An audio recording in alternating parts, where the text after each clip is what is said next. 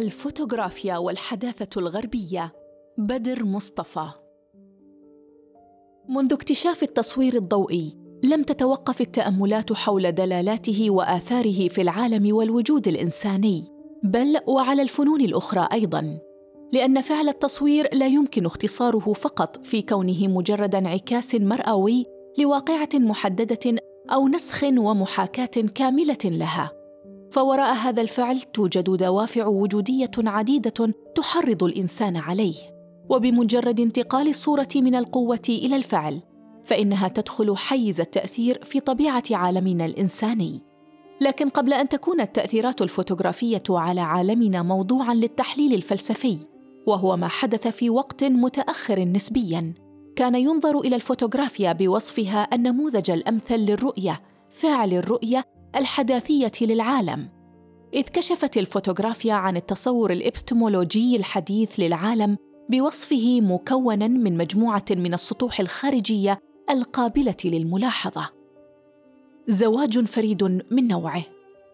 مع بداية هذا الاكتشاف الثوري الذي أطلق عليه الفوتوغرافيا نظر إليه الكثير من النقاد والمفكرين بوصفه زواجا رائعا فريدا من نوعه بين العلم والفن.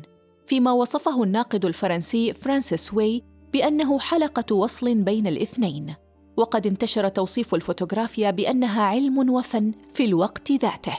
إذ لأول مرة في التاريخ صار من الممكن صنع نسخة دائمة من صورة التقطت بصندوق الكاميرا المظلم وتقديم صور غنية بالتفاصيل عن العالم الطبيعي بل وإتاحة نسخ متعددة من الصورة نفسها. وخلافا لغيره من سبل التمثيل المرئي مثل الرسم أو النقش. لا يعتمد التصوير الفوتوغرافي بصورة كلية على الإنسان كصانع للصورة. والأكثر من هذا أن الصور التي يتيحها لا تقدم بوصفها تفسيرات للعالم بل هي بمثابة آثار مادية لهذا العالم وتمثيل بصري للضوء المنعكس على الأشياء. وبالتالي يمكن للصور أن تشكل معرفة مستقلة عن ذات المراقب. وأن تقدم وسيلة للمعرفة والملاحظة عن بعد. ولم يقتصر الأمر على هذا فقط وإنما حدث هذا التواؤم بين الكاميرا والأجهزة البصرية الأخرى مثل التلسكوب والمجهر فتكيفت الكاميرا بسرعة لتلتقط أشياء تتجاوز قدرات رؤية الإنسان بدءا من سطح القمر وحتى نوع رفرفة أجنحة الطيور حال الطيران. ما أود التأكيد عليه هنا أن الكاميرا جاءت مواكبة تماما لمشروع الحداثة الغربي بما يحمله من قيم وأهداف كان من أهمها تحقيق الموضوعية والسيطرة على العالم وتسخيره. وهي مسألة بالغة الدلالة في سياقها. سنعود إليها بعد حين. وقد لاحظ العديد من المعلقين اللاحقين كيف دشن التصوير لتغييرات ثورية في الإحساس بالمكان والزمان والذاكرة والوعي البشري. ففي مقالته المعروفة العمل الفني في عصر إعادة إنتاجه آلياً. The Work of Art in the Age of Mechanical Reproduction. يصف فيلسوف مدرسة فرانكفورت فالتر بنيامين التصوير الفوتوغرافي بأنه أول وسيلة ثورية حقيقية للاستنساخ معتبرا أنه يتميز بقدرة استنساخية غير مسبوقة وأن هذه القدرة قد عملت على تغيير طبيعة الزمان والمكان خاصة فيما يتعلق بعمليتي إنتاج العمل الفني واستقباله. وقد زعم العديد من مؤرخي التصوير الفوتوغرافي أن هذا الوسيط قد أحدث ثورة في الإدراك البصري فقد قدم وقت اكتشافه معنى جديدا أكثر اتساعا للإدراك الحسي.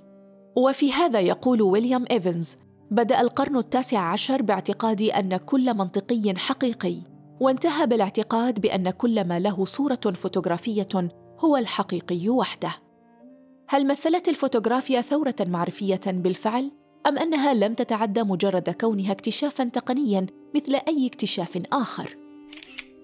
من الواضح أن التصوير لم يبدد العديد من التقاليد أو المعارف القائمة والسابقة عليه فقد خرج التصوير من رحم بحوث راسخة في بصريات العدسات الزجاجية وكيمياء الأملاح الحساسة للضوء ولا يعد معرفة جديدة بزغت إلى الوجود بصورة مفاجئة. وقد ورثت الفوتوغرافيا بوصفها تقنية للتمثيل البصري التقاليد الجمالية مثل المنظور الخطي الذي كان راسخا في الفنون البصرية الأخرى. والحقيقة أنه لم يكن للتصوير الفوتوغرافي أن يبرز بوصفه وجهة نظر حديثة من دون التقاليد التصويرية لواقعية المنظور التي ورثتها عن طريق رسم المناظر الطبيعية. وبالتالي عزز التصوير الفوتوغرافي من التقاليد الراسخة وواقعية المنظور التي ورثها من فن الرسم الغربي ولم يمثل تحديا لها. وأخيرا شمل مصطلح التصوير الفوتوغرافي مجموعة واسعة من التقنيات والأشياء بدءا بالمجسمات إلى البطاقات والتي غالبا ما كان لها تأثيرات بصرية مختلفة جدا على الرائي وهكذا يمكن النظر إلى التصوير على أنه كان تقنية مثلت بعض استخداماتها اعراضا وليست اسبابا لتحولات أكثر عمقا في إعادة تنظيم الرؤية في القرن التاسع عشر.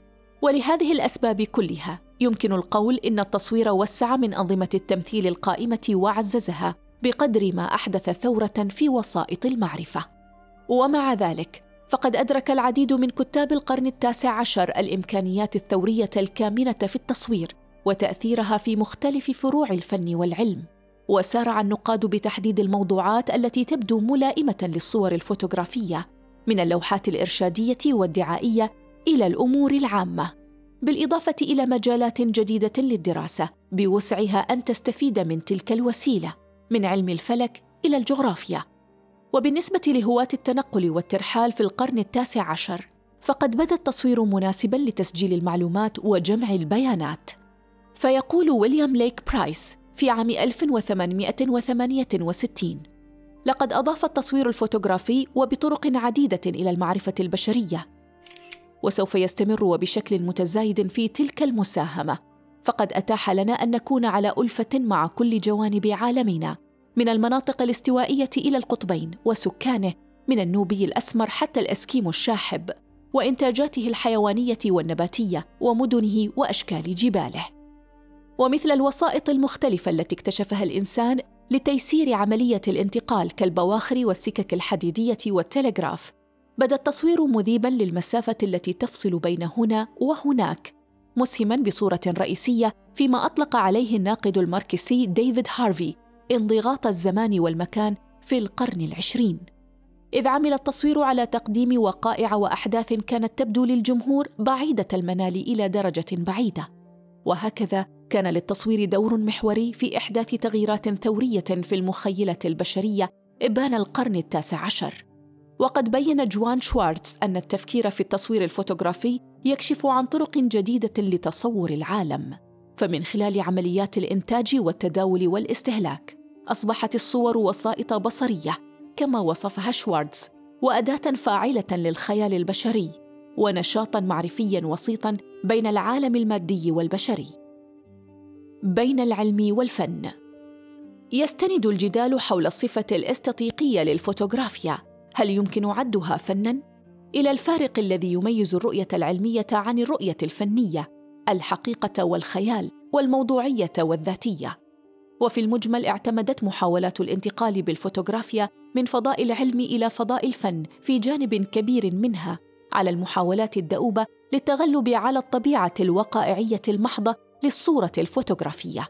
بطريقة تجعلنا نقول إن الفوتوغرافيا قد أحدثت هذا التلاحم بين العلم والفن في وسيط واحد.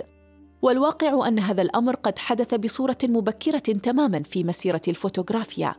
ولنا في تجربة لوي داغير من عام 1851 حتى عام 1787 مثالا على هذا التلاحم. فقد ابتكر داغير وهو مكتشف الفوتوغرافيا طريقة جديدة في التصوير من خلال تقديمه لمشاهد واقعية وظفت ما طوره من وسائل تقنية متقدمة واتسمت العروض التي قدمها باستخدام التلاعب بالضوء والاعتماد على بعض الحيل بالإبهار حيث مثلت بعض الأحداث الدرامية المتقلبة مشاهد تنيرها النجوم تتخللها العواصف إلى آخره.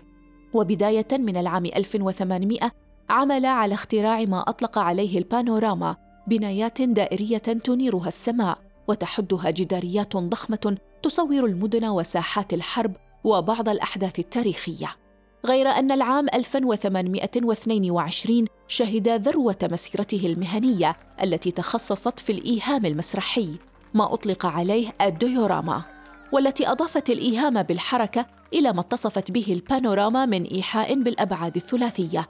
فمن خلال رسم مناظر مختلفة على خلفية وواجهة شاشة هائلة الحجم. أمكن لداغير عبر التلاعب بالإضاءة الانتقال عبر المشاهد بطريقة تسلسلية توحي بالحركة فيشعر المتفرج بالانتقال من مشهد إلى آخر بطريقة بدت آنذاك أقرب إلى السحر وتكشف عن قدرات علمية واسعة. إن الكتابات التي تناولت ديوراما داغير وقت ظهورها كانت تشير إليها بوصفها منجزا تقنيا أشبه بالسحر لأن طريقة عملها كانت مجهولة تماما. هذا بالإضافة إلى الطابع الرومانسي القطي للمشاهد التي عرضها داغير والأهم بطبيعة الحال الواقعية المفرطة التي قدمتها. واقعية توحي بالواقع لكنه ليس واقعا فعليا بل افتراضيا. كانت المشاهدة آنذاك بمقابل أي يدفع الجمهور مقابلا ماديا من أجل مشاهدة إعادة إنتاج للواقع وليس مجرد صورة مطابقة له. وبصورة مشابهة لمن يدفع مقابل دخول السينما أو أي مدينة للألعاب أو شراء جهاز تلفزيون أو لعبة من ألعاب الفيديو. كان مشاهد الديوراما يدفع أيضا حتى ينتقل إلى خبرة حية تتولد من خلال عدة قنوات حسية فيشعر بشيء ليس له وجود واقعي أبدا وإن كان يوحي بالواقع لأبعد الحدود. وتحقيقا لهذه الغاية لم يعتمد داغير على الصور الواقعية أو الإنارة والتلاعب بها فحسب وإنما استخدم كذلك أشياء حقيقية. من أجل تصميم منظر ليمون بلو استخدم داغير من سويسرا كوخا وحظيرة وماعزا وأشجار صنوبر ودار هذا الحوار بين ملك فرنسا وابنه في أثناء مشاهدة العرض. إذ سأل الأمير الملك هل هذه الماعز حقيقية يا والدي؟ فأجابه لا أعلم يا بني. عليك أن تسأل السيد داغير وروى بعض النقاد أن داغير رد موضحا. كان هدفي الوحيد إحداث أعلى مستوى من مستويات الإيهام. أردت أن أسرق الطبيعة وبالتالي كان علي أن أصبح لصا. لقد اضفى داغير على المشهد صوتا بينما كان بوسع الزوار الذين يعرفون سويسرا أن يحددوا لأصدقائهم أسماء الجبال المغطاة بالثلوج وكأنهم يجلسون في أحد مقاهي سويسرا. بينما تتصاعد أصوات الأبواق والأغاني. كانت الديوراما مثالا مهما ودالا على ما يمتلكه العلم من قدرة على تحويل مادة العالم إلى تعبير. ومن ثم المزج بين العلم التقنية والفن التعبير. وجسدت الديوراما أيضا إحدى وسائل السيطرة على العالم والتحكم به عبر إعادة تقديمه تشكيله من جديد. ومن ثم تضمنت هذه التقنية تصورا جديدا للواقعية. إذ وظفت التقنية من أجل القيام بعملية الإيهام فكانت أشبه ما تكون بالعرض السحري. فنحن نعلم أن ما نراه لا يوجد بهذا الشكل وهنا بالضبط تكمن متعة المشاهدة وطرافتها. بأعيننا نشاهد أكثر العروض واقعية لشيء لا يمكن أن يحدث في الواقع على النحو نفسه. إنها تلك المفارقة التي تميز عالم الفن على الدوام. تكمن الخدعة هنا في القدرات التقنية للفنان. لا نتحدث هنا عن قدرات سحرية لأننا نشاهد بعين حداثية لا تقبل السحر. فكلما تسلح الفنان بتلك القدرات تولد لدى المشاهد إحساس مضاعف بالمهارة الفنية. ويتمثل الشعور الطبيعي الذي يتولد لدى المشاهد في أثناء تجربة التلقي للأعمال الفنية الجيدة في مقدرة العمل على أن يعكس أسلوب الفنان وقدرته على التحكم بمادة العمل الفني أي قدرته على تحويل العالم المادي بأشيائه إلى واقع جديد. ويمثل هذا الأمر أحد الجوانب المهمة للغاية في تجربتي الإبداع والتلقي على حد سواء. ومع ذلك تضيف التقنية بعدا آخر في التجربة الجمالية للمتلقي إذ يتولد لدى المشاهد شعور مزدوج بالدهشة أو الانبهار. الدهشة المتولدة من خبرة الانتقال إلى عالم غير حقيقي لكنه متحقق بالكامل والانبهار من التقنية غير المفهومة والخفية التي تحقق هذا العالم من خلالها. ربما كان مثال ديوراما لويس داغير واحدا من الأمثلة الداعمة التي تؤيد بالدليل ذلك التوجه الذي يضع الفوتوغرافيا ضمن مشروع أو تقاليد مغايرة لذلك التوجه الذي ظهر مع ظهورها والذي يدرج الفوتوغرافيا ضمن تاريخ تطور التقنية فقط. فمن المعروف أن الفوتوغرافيا حين ظهرت تعرضت لهجوم كبير يهدف إلى نزع صفة الفنية عنها. لكن ديوراما داغير وقفت كحائط صد أمام هذا الهجوم.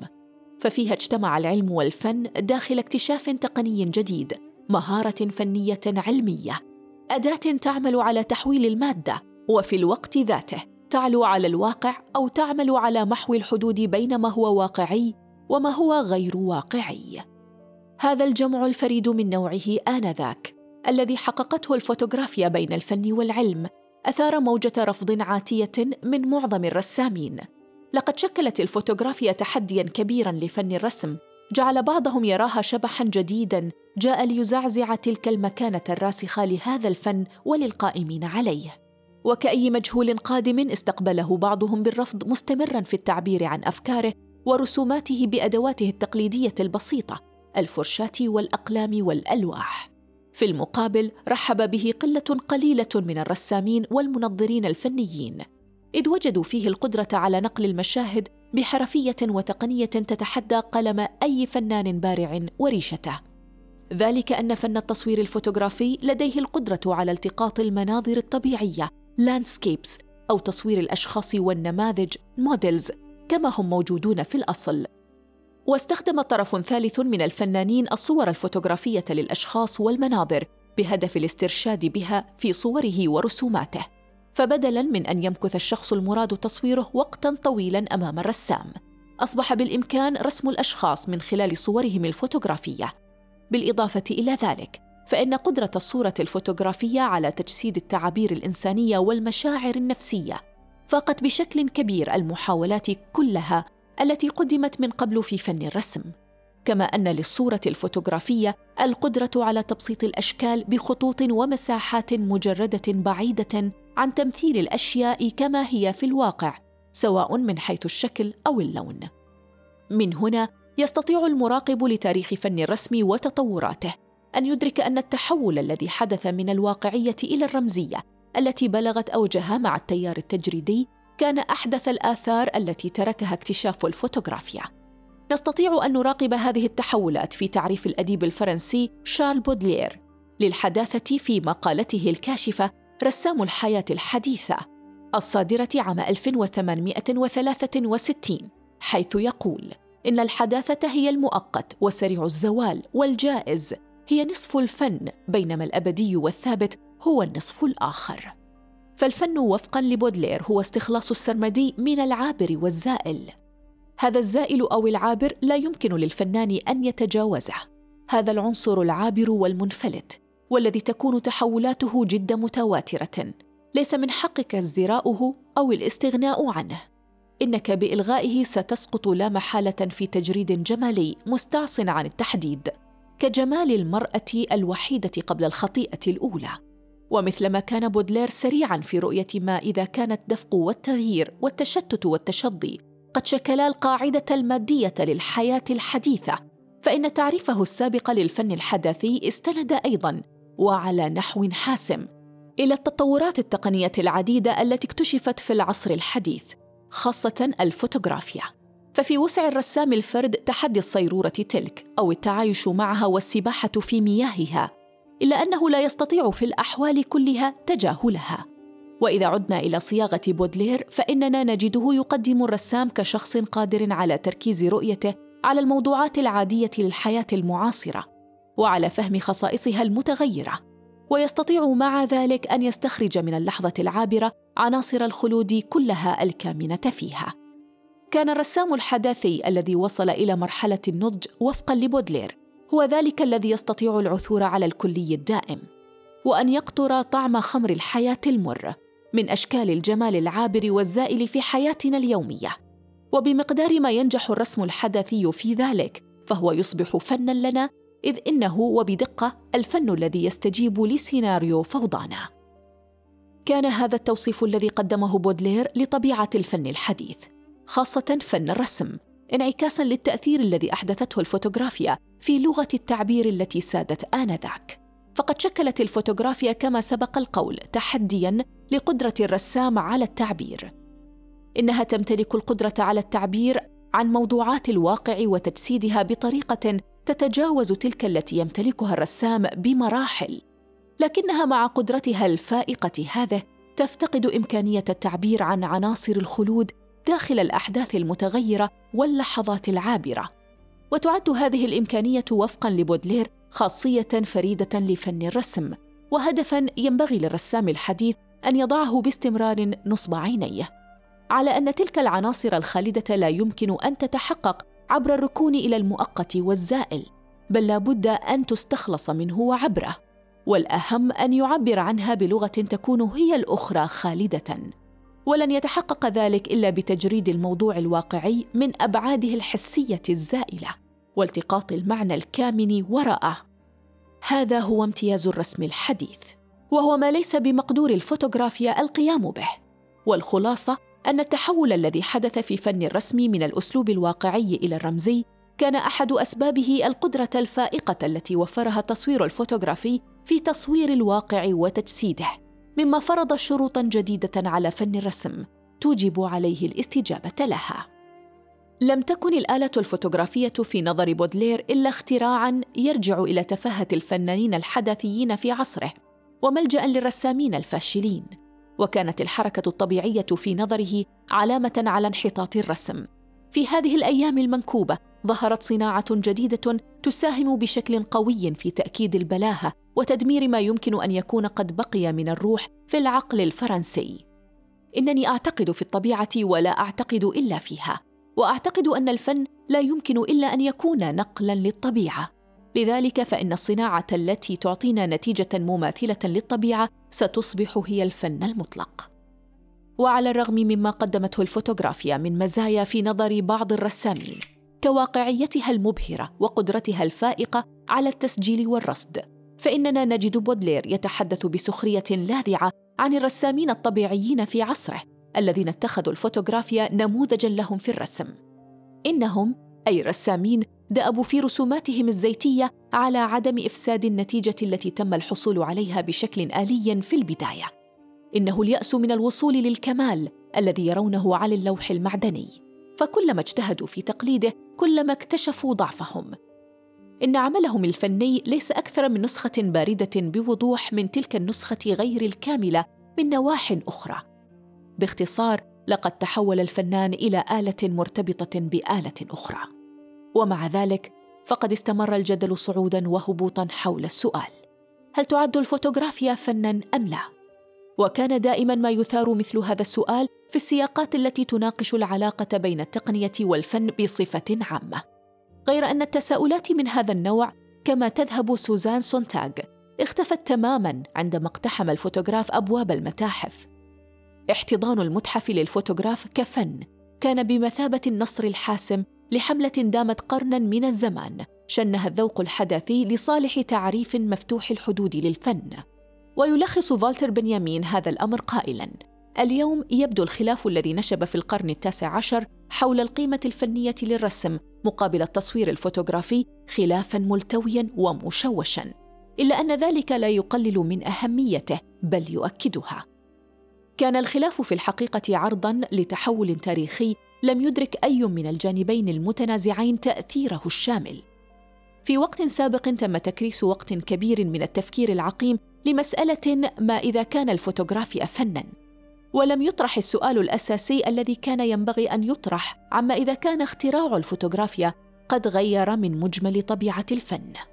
وهل كان للحداثة الغربية أن تطمح في أكثر من ذلك؟ توقف الزمان والمكان عن الوجود. تصنع الطواحين دوامتها الهزازه يتغلب المجداف على الأمواج. القاطرة تلهث في دوامة السرعة. الحوار متواصل بين شاطئ محيط وآخر. أضحى الدفق الكهربائي كساعي البريد. بسرعة البرق تنتقل الرسائل بطول الأسلاك. باتت الشمس رساما يصور الطبيعة وأشكال البشر والأحداث. وتفتح ألواح فضية عينها الزجاجية من تحت جفن نحاسي لتلتقط في لمح البصر منظرا طبيعيا أو تجمعا من البشر أو أطلالا مهجورة.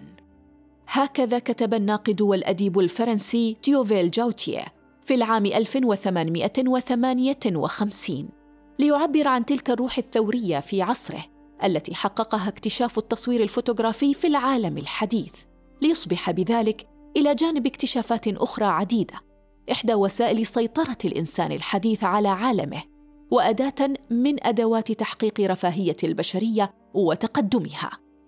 منذ نشأتها تم التعامل مع الفوتوغرافيا بوصفها وسيطا واقعيا. يتمثل امتيازه الرئيس في قدرته على المعالجة الآلية الدقيقة غير الذاتية الموضوعية لمظهر الأشياء. فخلافا لغيره من سبل التمثيل المرئي مثل الرسم أو النقش. لا يعتمد التصوير الفوتوغرافي بصورة كلية على الإنسان كصانع للصورة وهي صفة تربط الفوتوغرافيا بالرؤية الحديثة وبالأخص الرؤية فعل الرؤية المرتبطة بالعلم حيث الرؤية أساس المعرفة والحقيقة في أي نموذج معرفي يعتمد على التجربة وهو النموذج الحداثي بامتياز. فكيف حدث هذا التواؤم بين النموذج المعرفي للحداثة الغربية والفوتوغرافيا؟ وإلى أي مدى استطاعت هذه الأخيرة التعبير عن هذا النموذج. حاولت الحداثة الغربية منذ البداية أن تؤسس مشروعها على دعائم قوية أهمها هدم الخرافة وإقصاء التصورات السحرية عن العالم. وفي سبيل ذلك اعتمدت المنهج العلمي التجريبي طريقا للمعرفة. المنهج الذي يعترف بالملاحظة والتجربة ويجعل من التحقق التجريبي شرطا للمعرفة. الحداثة مشروع يختزل العالم في مظاهره. السطح المرئي منه أي إنه يختزل العالم المرئي المعيش في صفاته التي يمكن ملاحظتها. اللون الكتلة الشكل. فليس العالم وفقا للعلم الحديث سوى مادة في حالة من الحركة. وقد عمل الجناح التجريبي لعصر التنوير على ترسيخ هذا التوجه والذي تأسس بعد ذلك من خلال مختلف النماذج الوضعية في فلسفة العلوم. اعتمادا على معيار الرؤية. فنحن لا نعرف سوى ما يمكن أن نراه. وما نراه هو المجال الوحيد الممكن للمعرفة. وعليه فلا يمكن للأفكار والنظريات والمفاهيم والتعميمات الخاصة بالعلم وغيرها أن تنشأ إلا من الخبرات الحسية بمادية العالم. ويعد المنهج العلمي المتمثل في الملاحظة والتجريب وجمع الأدلة والتحقق منها إلى آخره. تفعيلا للتصور الرئيس القائل إن منبع الأفكار الذاتية يتمثل في العناصر الحسية للشيء. الموضوع كما يدرك حسيا بوضوح. ووفقا لهذا المعنى نشأ التيار التجريبي في الفلسفة خاصة مع جون لوك الذي أكد على أن العقل يولد صفحة بيضاء ثم تنقش عليه الانطباعات الحسية التي ترد من العالم الخارجي فيمتلئ بالسواد سواد المعرفة. إذا كان النموذج المعرفي للحداثة مبنيا على قاعدة تقول إن المشاهدة شرط الاعتقاد أو على فكرة أن الرؤية هي الأساس السليم الوحيد للاعتقاد. فقد كان من الضروري باستمرار أن تنتج الحداثة من أجل ترسيخ الاعتقاد مشاهد بصرية تعمل على تقديم الحجة أو الدليل على المرئي. من بين الرسامين الذين عبروا عن هذا المعنى بقوة نجد الرسام الإنجليزي جوزيف رايت في عمله المعنون بتجربة على طائر داخل مضخة هواء عام 1767 حيث يصور تجربة علمية تبين موت طائر بسبب سحب الهواء من حوله. وتنبع قوة لوحة رايت من المزاوجة التي أقامها بين الواقعية الكلاسيكية الجديدة المبنية على دقة الخطوط وتوزيع الإضاءة وانضباط التفاصيل، وبين الحس الرومانسي القوي الذي يضفي على اللوحة سحرها وعناصر الرهبة والإدهاش فيها، وتعد هذه اللوحة تجسيداً لخصائص المنهج العلمي. فمن وسط الظلال يظهر العالم الأشبه بالساحر، ونرى الدهشة الطفولية البريئة كما نرى تلك الفتاة التي تضع يدها على عينيها خوفا وشفقة على الطائر بينما هناك من يشجعها على أن تلتفت وتنظر دون أن تعبأ بتلك المشاعر وهي ذاتها لو لاحظنا أزمة المشروع الحداثي. ما الذي يراه هؤلاء؟ إنه استعراض لتجربة علمية تتوفر فيها شروط المنهج العلمي التجريبي على اعتبار أن ذلك أساس المعرفة وكشف لأحد أسرار هذا العالم. فالعلم وفقا للمشروع الحداثي يقدم الدليل كأساس عقلاني للمعرفة وهكذا تمثل التوجه الرئيس للحداثة في تعريف الحقيقي على أساس المادي. ومن الطبيعي أن تكون الرؤية وفقا لهذا. هي أداة المعرفة الأكثر أهمية. لقد اختزلت الحداثة العالم المعيش في مجرد وقائع مادية يمكن ملاحظتها وقياسها. وقد عمل هذا التوجه المختزل للحداثة على نفي إمكانية وجود معنى متأصل في الواقع ومستقل عن الذات الرائية. وهكذا كما ذهب بعد ذلك العديد من رواد مدرسة فرانكفورت. حولت الحداثة العالم إلى موضوع بحت. فالمعنى الوحيد الذي يمكن للعالم المادي أن يمتلكه هو معناه وفقا للتطلعات البشرية وتعمل تلك الأهداف على تحديد صفاته الأداتية. من هنا يمكن القول إن الرؤية الحداثية ارتبطت بالتقدم والتحديث من خلال معنيين مزدوجين. فهي عن طريق المعرفة تسيطر على السلوك الفيزيقي لموضوعات العالم بالإضافة إلى أنها تنكر أي معنى أو ذاتية متأصلة لهذا الموضوع. لقد دأبت نظرية المعرفة إبان العصر الحديث على طرح السؤال الخاص بماهية العالم ومعناه غير أن محدودية العالم الواقعي عملت على تغيير طبيعة هذا السؤال تدريجيا ليصبح سؤالا عن مكونات هذا العالم وطبيعة وجودها فيه. وفي هذا الصدد عملت الوضعية على توجيه المعرفة نقديا نحو المحيط العملي أي معرفة وظائف الأشياء وسلوكها. وعبر التجربة والاكتشافات التقنية يتحكم بالأشياء من أجل السيطرة على سلوكها وفق احتياجات البشر. وهكذا يمكن تحويل عالم الطبيعة إلى موضوعات عقلانية أداتية. وتصير المعرفة مسألة مرتبطة بالحصول على المعلومات التي تساعد على إحكام السيطرة على الأشياء وتسخيرها لخدمة الإنسان. باختصار كان الهم الأكبر بعد اكتشاف الطبيعة في العصر الحديث السيطرة عليها وتسخيرها لصالح الإنسان. ولن يتأتى ذلك إلا عبر الحصول على أكبر قدر ممكن من المعلومات عنها وعن مكوناتها. كان طبيعيا نتيجة هذا الاختزال الذي أجرته الحداثة على العالم في بعده التجريبي فقط. أن يكون الشكل الواقعي للتعبير هو الشكل المعتمد لديها.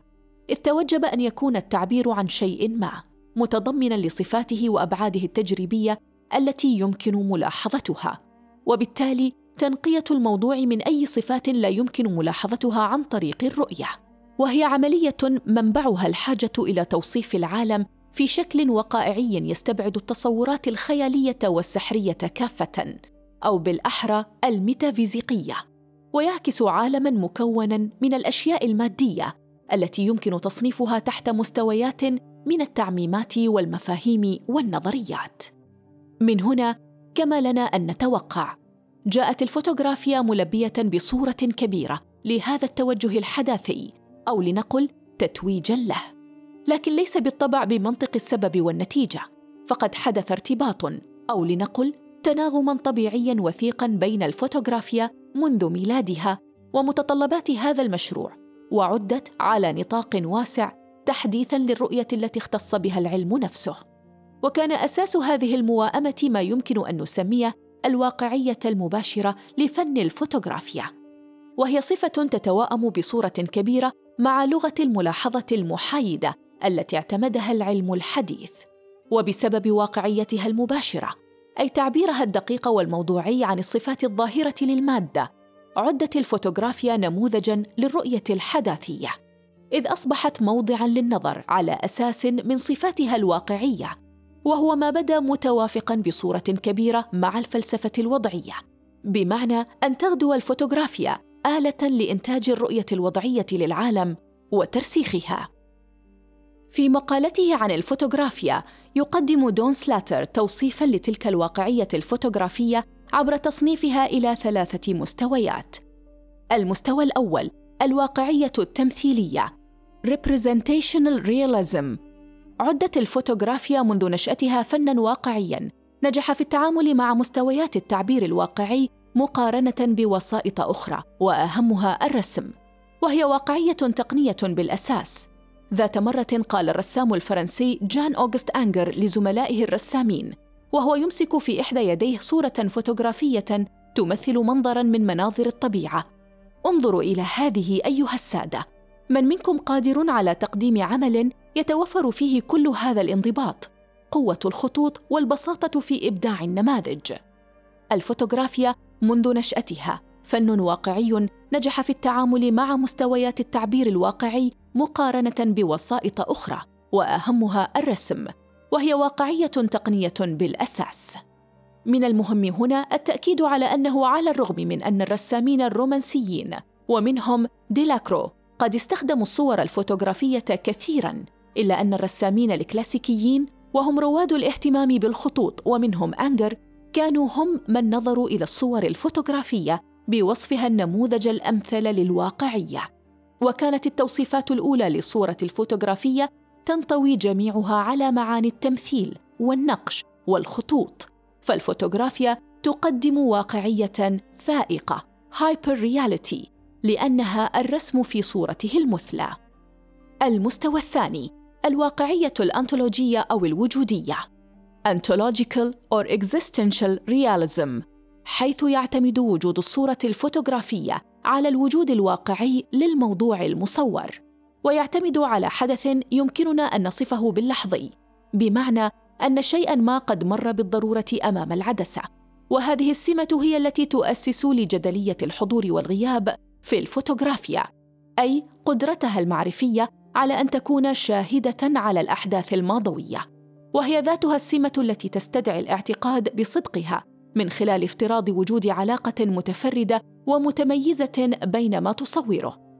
العلامة sign وما تشير إليه. المرجع referent ويقول جورج جرينوف إذا كان هناك فن بعينه قادر على أن ينقل للعقل تصورا لمثال ما فلا شك عندي أنه يتمثل في التصوير الفوتوغرافي. فهو قائم على الانعكاس ويمنح الصورة ديمومة بقدر يزيد أو ينقص. وما المسافة والتقريب والمنظور بالنسبة له إلا وسيلة غاية في السهولة تباري قلم الرسام فهو فاعل في اللحظة الزمنية وبيقين لا يخطئ. على أن هذه الواقعية الأنطولوجية لا تنفصل عن المستوى الثالث من الواقعية وهو الواقعية الآلية mechanical realism حيث تصل الفوتوغرافيا بالحداثة إلى لحظتها المثالية. فهي الأداة التي تجمع بين كونها وسيلة لمعرفة العالم ووسيلة للتعبير عنه وإنتاجه أو تحويله. فيصير كل من المعرفة والتعبير والتحويل أنشطة محددة ثلاثة أشكال لمواءمه العالم المادي تصب في النهاية في هدف الحداثة الأسمى السيطرة على العالم وتسخيره من أجل الإنسان. وتصبح الفوتوغرافيا هنا هي الأداة والغاية في الوقت ذاته. أداة معرفة العالم وغاية السيطرة عليه. وتمثل الطبيعة الآلية التي تمتاز بها الفوتوغرافيا ضمانة فعلية لتحقيق الرؤية الموضوعية. فالآلية تعني عدم تدخل الذوات. ذات محايدة تراقب وترصد وتسجل كل ما يقع أمام عينيها. وهل كان لمشروع الحداثة الغربي أن يطمح في أكثر من ذلك؟ غير أن المفارقة هنا أن تلك الرؤية الموضوعية تتولد بالوسيلة الصناعية نفسها التي أنتجت موضوعاتها. ما تجدر الإشارة إليه هنا أيضا على سبيل الخاتمة. أن تلك الواقعية الأنطولوجية والآلية للتوجه التعبيري المحض قد عملت على تأسيس علاقة متميزة بعالم الأشياء. ومن هنا جاء العنوان الذي اختاره فوكس تالبوت لأول كتاب عن الفوتوغرافيا ريشة الطبيعة عام 1844 The Pencil of Nature 1844 فالفوتوغرافيا هي النموذج الأكمل للتعبيرية المرتبطة بالمكان حيث ترتبط فيه العلامة بمرجعها فتعبر الطبيعة عن نفسها داخل الصورة عن طريق انعكاس ضوئها كما هو الحال مع المرآة. يقول تالبوت عن أول صورة التقطها في العام 1835 أعتقد أن هذا البناء هو أول بناء على الإطلاق يرسم صورته الخاصة. وقد كان عنوان أول تقرير يقدمه تالبوت إلى الجمعية الملكية في الحادي والثلاثين من يناير عام 1839 هو تقييم لفن الرسم الفوتوغرافي أو العملية التي بها تقوم الأشياء الطبيعية بتحديد معالمها دون مساعدة من قلم الفنان. من هنا كانت الفوتوغرافيا في تماهيها مع النموذج المعرفي للحداثة بمثابة تطبيق تقني لمفهوم الرؤية الحداثية للعالم فالفوتوغرافيا مثلها مثل الرؤية الحداثية. تختزل العالم إلى أسطح خاضعة للملاحظة الموضوعية دون معنى محايث لها. أي تختزله إلى وقائع فالكاميرا لا ترى إلا ما هو شاخص أمامها. لا ترى المعاني المجردة ولا تستحضر ما يتجاوز حدود الطبيعة. إنها التعبير الحقيقي عن عالم الأشياء بلغة كانت. وفي تعبيرها عن عالم الأشياء تنفي في الوقت ذاته إمكانية إخضاع عالم الأشياء في ذاته للملاحظة والتجريب. وثمة تبادل متواصل يجمع بين التعبيرية والانطولوجيه والآلية بينها وبين العالم المادي المتحرك. أخيرا تجمع الفوتوغرافيا بين كونها تقنية وواقعية فهي ترى الأشياء على نحو جيد وفي الوقت ذاته لديها القدرة على أن ترى كل ما يقع داخل محيطها وبالتالي تضع بصورة تلقائية كل شيء في مجاله التعبيري الخاص به.